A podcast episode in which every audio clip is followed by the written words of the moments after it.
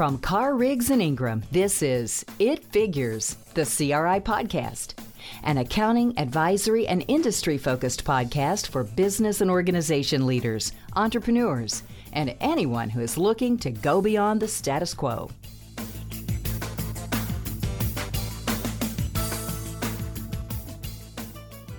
Hello, and welcome to another episode of the CRI It Figures podcast. My name is Robert Lemon. I'm one of the governmental partners uh, at CRI. So today's topic is a governmental one. I'm very excited to be joined with a couple of fantastic presenters here today. Um, April Shuping, another governmental partner from Carr and Ingram. She's going to be talking with me as and, and she's been on a number of episodes before, so you may, may recognize her but we're going to be speaking with Dean Mead. Now, Dean has uh, over 25 years of experience working with the GASB, and he recently joined CRI. And we're going to be picking his brain about all things GASB related. So, a little bit of insider scoop, if you will, on things about the GASB. I keep saying that word GASB for those who aren't too familiar with it. What that means is that's the Government Accounting Standards Board. They are the guys who set the standards for all of the government uh, for all the governmental entities to follow uh, all, all, of their governmental accounting standards. So let me just uh, give April and Dean a quick chance to introduce themselves here. I, I did a quick intro, but April, do you want to say hello? Hi, I'm April Shuping, and thanks, Rob. I'm excited to be back on the podcast and very excited to have Dean as part of our team. Um, I quick intro. I've got um, way more years than I want to admit of experience uh, specializing in government, specifically about half of it with public accounting, doing audits and consulting for governments, and the other half actually working in the government finance offices. So I have a vested interest in this topic. Um, definitely have been dealing with GASB implementations of new standards uh, since way before 34. So I'm excited to have um, some input on these these hot burning questions we've got for uh, Dean Mead from the GASB. Excellent, thank you, April. And, and Dean, uh, do you want to introduce yourself? I, I, I, said 25 years with the GASB. Was that right? I can't remember exactly how long it was, but I know it was a long time. So, Dean, do you want to tell us how long you were there and a little bit about yourself, please? Yes, when I want to be dramatic, Rob, I refer to it as a quarter century of standard setting. Uh, but it was uh, just a couple days longer than 24 years that I worked for the Governmental Accounting Standards Board. Um, most of that time uh, as part of the senior leadership of the GASB, uh, and uh, toward the end there as Assistant Director of Research and Technical Activities. I was also the coordinator for the Governmental Accounting Standards Advisory Council, uh, which is GASB's primary advisory group. and I come from a, a, an academic background and a, and a financial statement user background. Uh, and uh, so during the time I was at the GASB, I was also adjunct member of the faculty uh, at the Rutgers Business School Department of Accounting and Information Systems uh, from about 2008 to 2020. Fantastic. And we are so pleased again, uh, let me say again, that we are so pleased to have Dean join CRI as part of our team. Just been a few months with us, I think, Dean, and, and I know I've asked you many, many technical questions, and, and you've always always had fantastic answers and guidance on, on the GASB topic. So I look forward to diving into a few more GASB specific questions with you today. So so with that, I'm going to go ahead and dive in with with the first question that, that I think might be useful for the audience to, to hear. And, and it's a very general kind of question. It's just to ask, and do, will you describe for us the role of the GASB and, and just for anyone who's not too familiar, explain to, to the audience what what does the GASB do?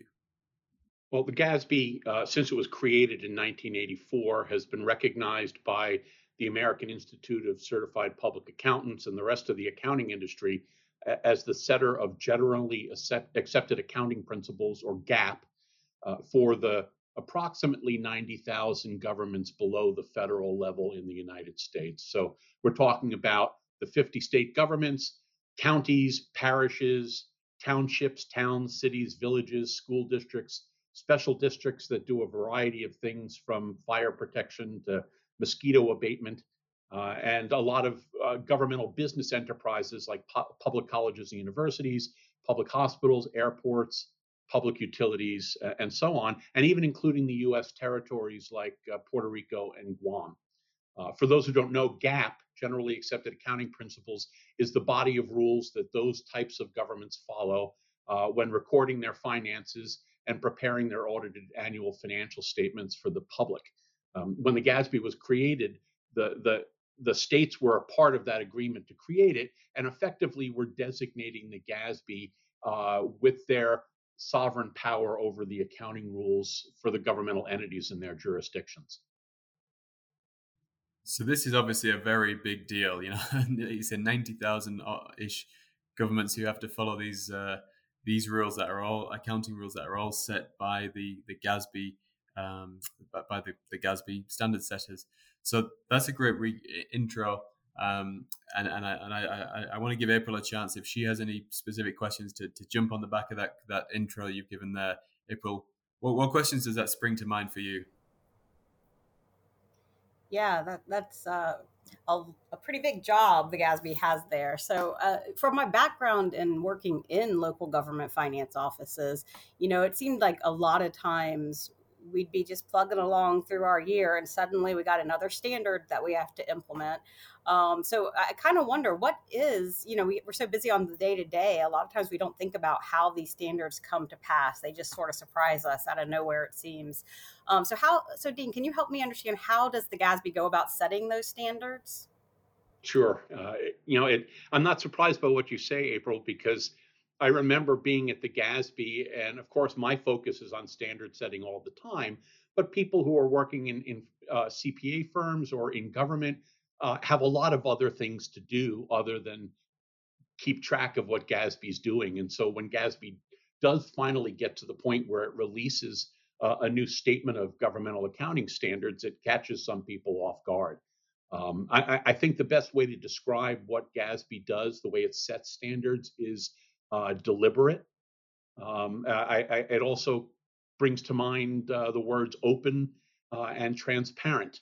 Uh, GASB makes sure that they've taken enough time to get the right answer to whatever accounting or reporting issue they're working on.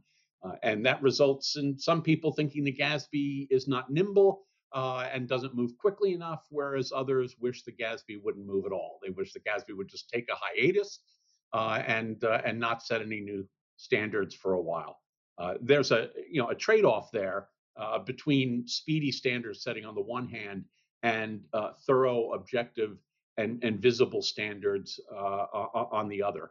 Um, clearly, the GASB can move quickly when it needs to. GASB Statement 95, which postponed the effective dates of, of other GASB pronouncements during the pandemic, and Technical Bulletin 2020 1, which provided some pandemic related accounting guidance. Both were issued in about a month, and half that time was the public comment period. Uh, but most of the time, uh, when dealing with something that's complex or fundamental, like pensions or revenue recognition, the GASB is typically going to take a few years to study that issue and conduct research uh, before it even starts to set standards. Uh, and then likely we'll publish two or three documents for public comment during the process of developing newer revised standards. Uh, most issues are, are less complicated and don't require as much research and tend to only involve uh, putting out a single proposed version for public comment. But no matter how big the issue is, the unifying theme is that uh, the nature, regardless of what type of topic you're working on, the GASB does all of this work in the full view of governments and auditors and financial statement users uh, and actively seeks to get them involved in the process because that's what makes standard setting work is getting people who are out in the field actively uh, applying or auditing against or using uh, the information that results from these accounting standards uh, on a day-to-day basis as much as the folks at the GASB know about accounting standards, and they obviously know them better than anyone, they're not on the implementation side. They're not on the using side uh, of the standards, and they need uh, lots of people to get involved and, and, to let them know what they think about their proposals and how uh, standards are working once they get uh, uh, put into practice and implemented. Um, I, you know, I've often said that the thing that makes GASB standards generally accepted is not that everyone loves them. Uh, far from it. Uh, I think it's more common that everybody has something they don't like about every GASB pronouncement. Um, but what makes those standards accepted is that is the process uh, that the GASB follows to create those standards, and that it is uh, above reproach. It is objective, it's visible, it's open to participation, and it's even-handed. So even if you don't like what the GASB uh, has decided you have to do, uh, you have to acknowledge, I think, that they gave you plenty of opportunity to share your views and that they considered that input seriously. Yeah, and I certainly would agree with that. And uh, for for many years, I know we've uh, in, in, part of my team, we've always tried to participate in comment periods and, and review standards prior to issuance. You know, the, the proposed drafts of standards, and it is something I would encourage anyone uh, who deals with GASB standards to to make sure you're keeping your, your eye on the ball and participating and giving feedback to to proposed standards or, or recently issued standards. And uh, I, I, think you you said it very well there, Dean. So yeah, definitely a, a collaborative process to get the standards uh, as, as good as possible. Let's say it that way. But uh, that, was, that was an excellent summary. Thank you, thank you for that, Dean. But uh, I want to dig in a little on, on a little something different as well because you mentioned earlier uh, that you know you were there almost a quarter of a century, and, and that that got me thinking. You know, obviously that's a huge amount of time.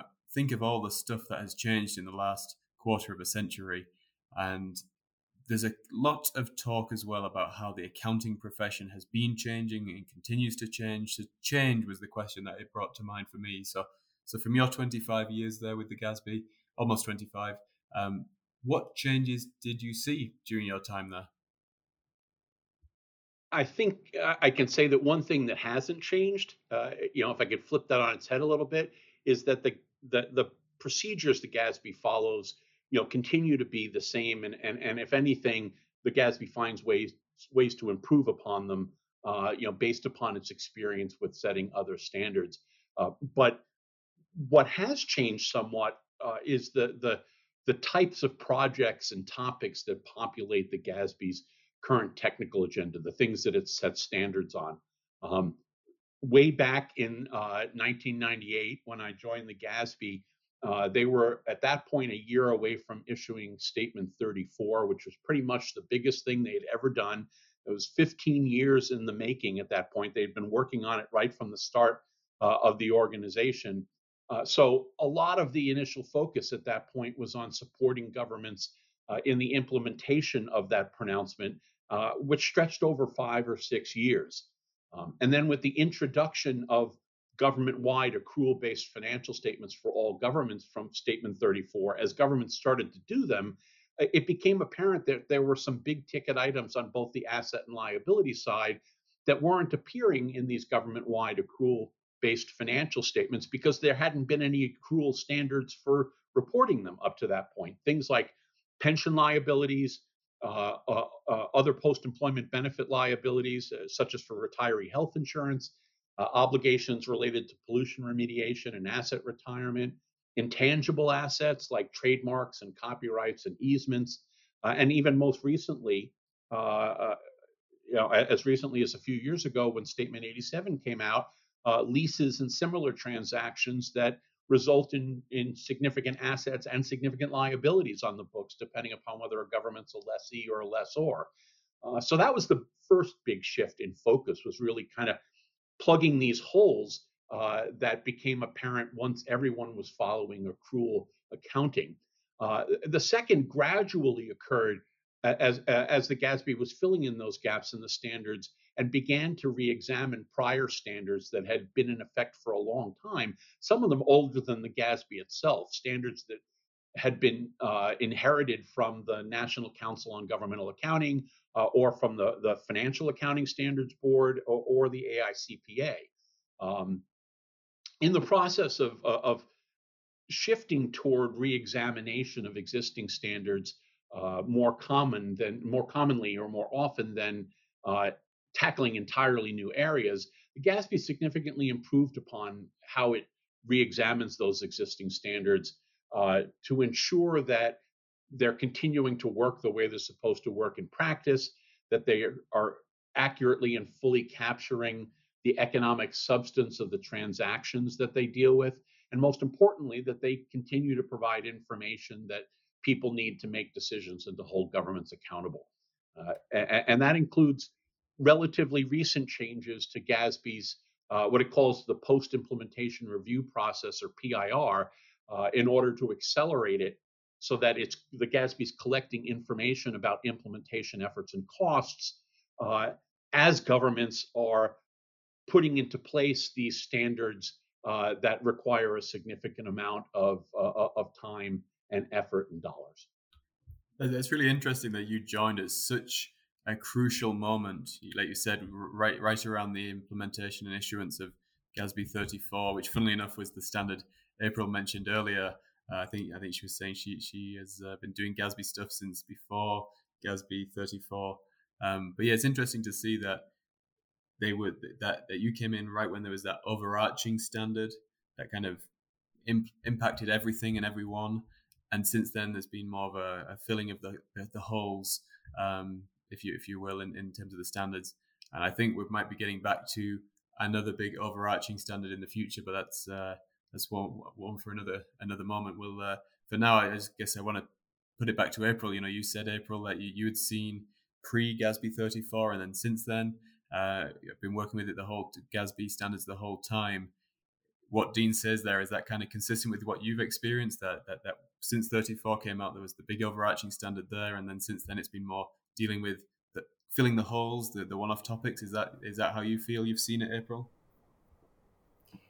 Yeah definitely it's, it's what I've seen um, things that when you know if you cut your teeth in governmental accounting pre GASB 34 stuff you never really had to think about um, and and I've seen more and more things that maybe were just sort of standard practice or most people did it that way being actually codified um, in GASB standards as in here's the actual right way to do these things, which is I think really helpful um, to not have to reinvent the wheel when you're trying to figure out something like when do I recognize this uh, grant revenue from say GASB 33.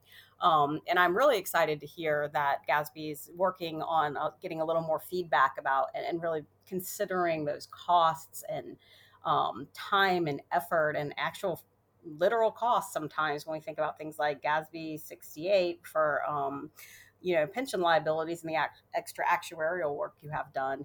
Um, you know, GASB really taking a look at what those costs are for implementation and ongoing um, standard, um, you know, compliance. I think that's that's really helpful to hear as someone who was a practitioner. That kind of leads me to another thought, which is, you know, Dean can, in, in my time, you know, helping different governments implement standards, um, a lot of times we talk to our uh, peers in other areas, maybe the Government Finance Officers Association helps with some um, implementation guidance. If I've got a really weird situation, or if I've got really strong opinions on something the GASB's doing, what are some ways that I, as a as a government auditor or someone who's a government accountant or government finance officer, what are some ways they could give some feedback to GASB or ask questions or or maybe even point out a hey, here's a situation that a lot of us are dealing with and we don't really have any guidance on. So is, is there is there a good method to communicate with the GASB or are they kind of closed door? Oh no, they they are definitely open door and and eager to hear about the kinds of things that you're talking about. I, just in listening to you ask the question, I started to get a, a shiver uh, that reminded me of how excited I used to get when somebody would call up or, or send us an email and say, "Hey, I'm I'm seeing this weird thing, uh, and and you know I'm not sure what we're supposed to do about it." Uh, GASB wants to hear about those kinds of things because that's how uh, one of the ways that they learn that there's something that might require their attention, that something may have developed uh, out in the field, uh, that uh, they weren't aware of or that wasn't anticipated by the existing standards. Uh, I know that there are some people who think that the GASB uh, spends 24 7 coming up with new and interesting ways to torment them uh, with new standards, but I, I promise you that a significant amount of time of the GASB staff is spent trying to help governments and other stakeholders understand and apply the standards that are already existing. Uh, they do that by publishing implementation guidance and speaking at conferences and answering questions from stakeholders. I continue to be surprised when I do uh, presentations at conferences and I ask how many people know that you can ask the GASB a question uh, and that they will answer it often very quickly. Uh, and, I, and, only a few hands will go up. Uh, and I find that remarkable because that is a service that is available to everybody. There's a form on GASB's website, gasb.org, just for submitting these types of questions to the GASB. Uh, and it directs that question to the right person on the staff to answer it, often the person who wrote the statement that you're asking the question about. Uh, the email addresses and the phone numbers of the GASB staff are on the website as well. So they are very accessible. They are happy to receive phone calls or emails or questions through that website. Um, anyone can share their views with the GASB at any time. Uh, anybody is allowed to uh, email or send a letter to the to the board requesting that the board reconsider an existing pronouncement uh, and hopefully making a good case for doing so. Um, the board members and the staff are both available to talk about existing standards or ongoing projects or issues that you think they should be working on. Uh, they are regularly reaching out to get people to participate in their research and their post implementation reviews. Uh, uh, for example, uh, there are a bunch of surveys on capital asset accounting and reporting that are just wrapping up.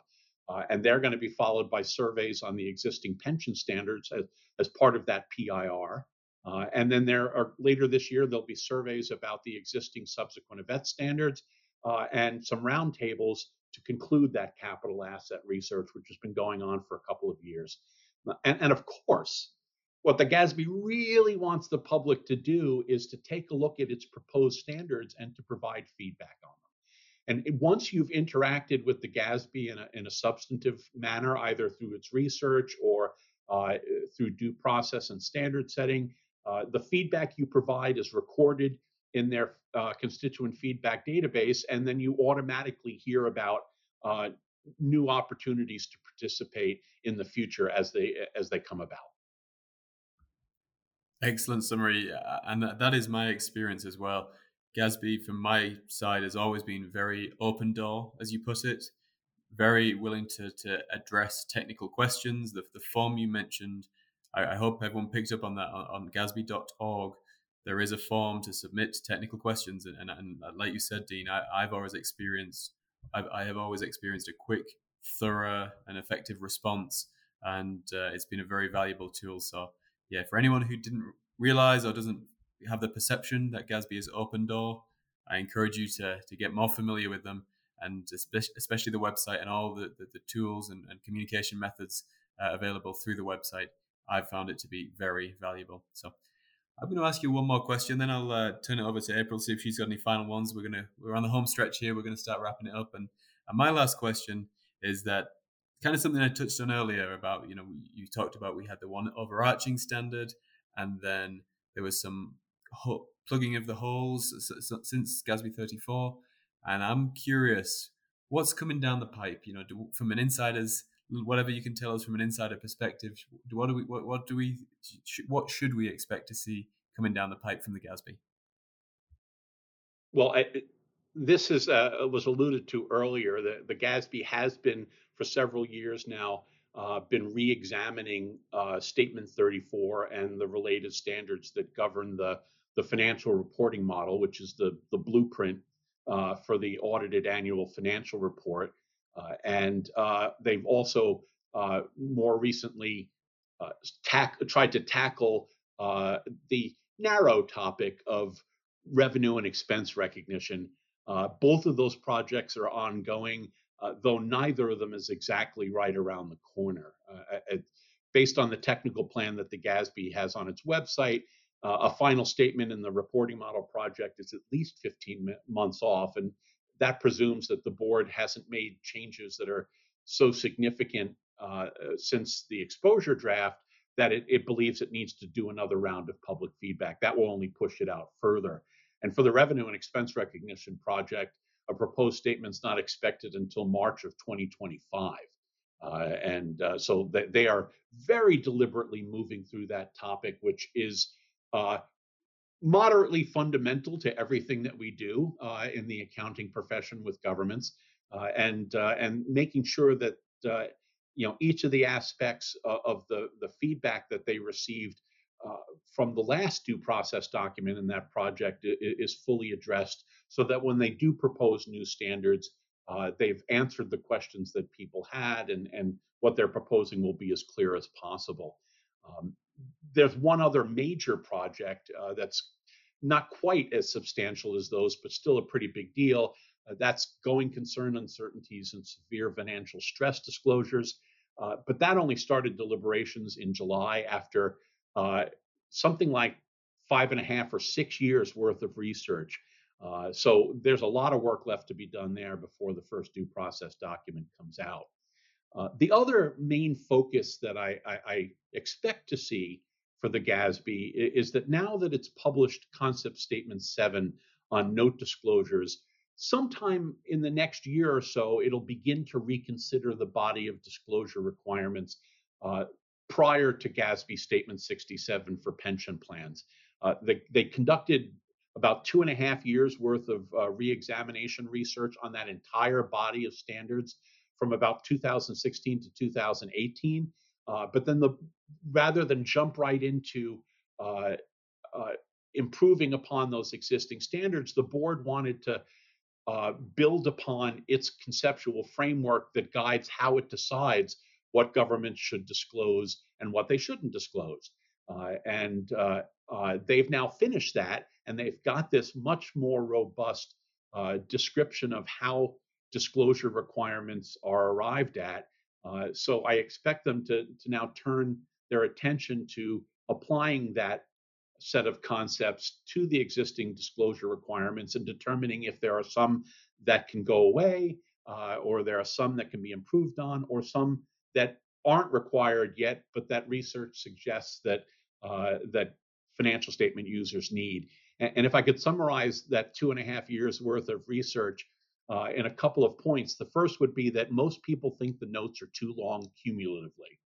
Uh, but the second point is that no one seems to know where to start cutting. Uh, when you when asked, well, which note disclosure should the GASB get rid of first?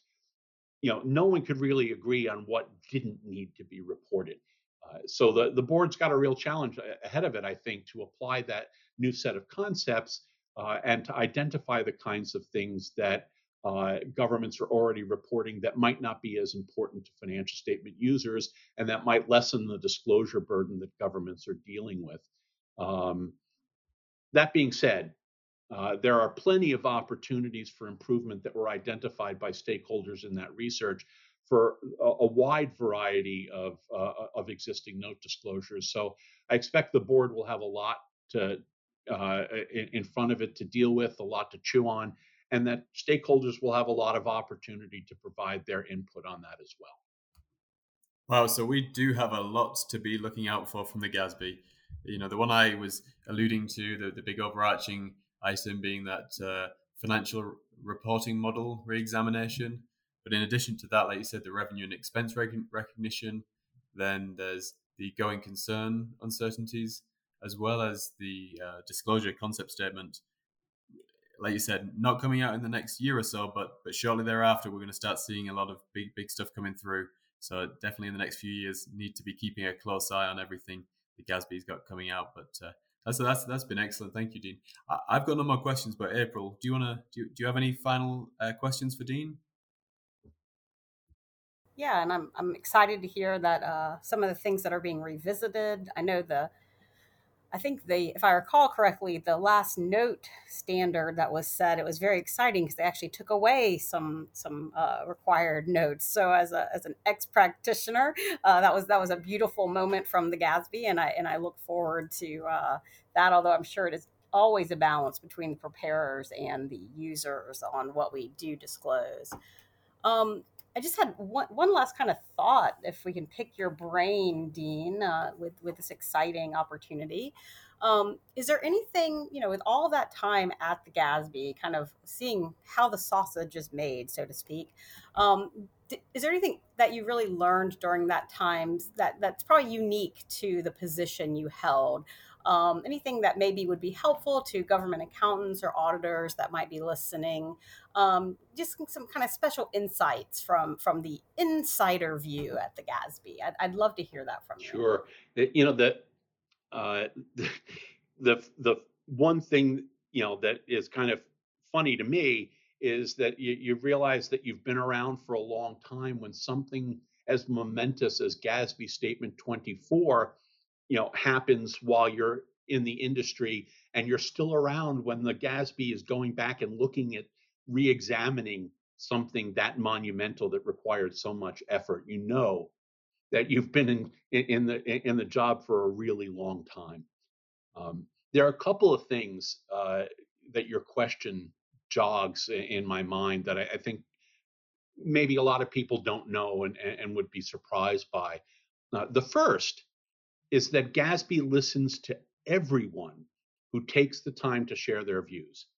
Uh, and those views are considered with uh, equanimity, uh, by which I mean, you know, the input of a concerned parent of, uh, of children in a public school uh, is given the same level of attention uh, and same consideration as input from a, a state governor or a member of Congress. The second thing that I think people might find surprising is that standard setting is not a popularity contest.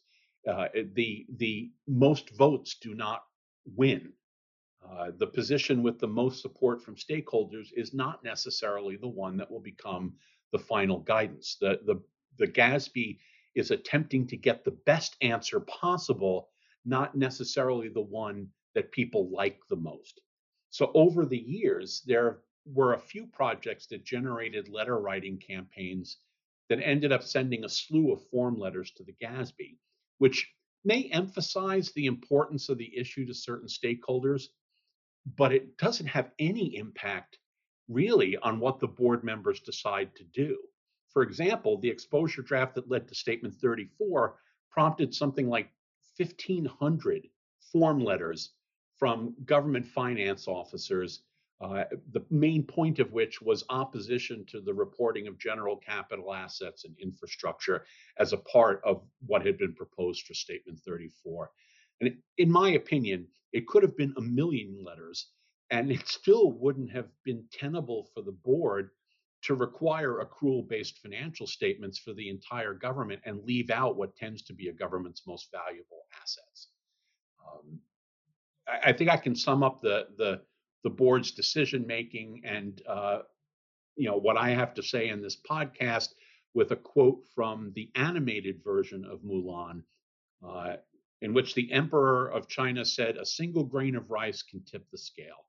and, and believe it or not, a single convincing argument can win the day with the GASB. It doesn't matter if uh, 1,500 people say one thing, if somebody else makes a, a lucid and convincing argument to the board about how an accounting issue ought to be dealt with, the board may very well choose that point of view uh, as the basis for its standards and not the one that the noisiest part of the stakeholder community uh, said they wanted. Uh, and and honestly, I can't think of anything else that works that way.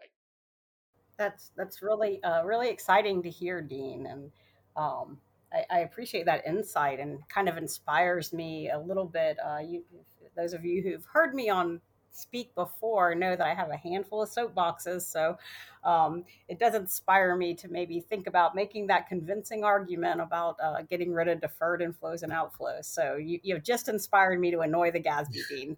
Thanks for that, uh, that comment. Well, that, that's a whole nother podcast, April, to talk about the merits of deferred inflows and deferred outflows. Yeah, I think we could be here for a while if we get into that one. And we, we've we've had a long discussion already, but that's a that, that that is a fantastic point you make, Dean. That and it emphasizes again that uh, the importance of participating in the, the standard setting process and being in that collaborative effort with the GASB, especially on standards that, that people have strong passions about and strong feelings about. It's it's uh, important that they get their, their voices heard because the GASB is listening. So that's, that's that's excellent. But I think that's where we're going to wrap it up. Like I said, this has been quite quite quite a long episode already.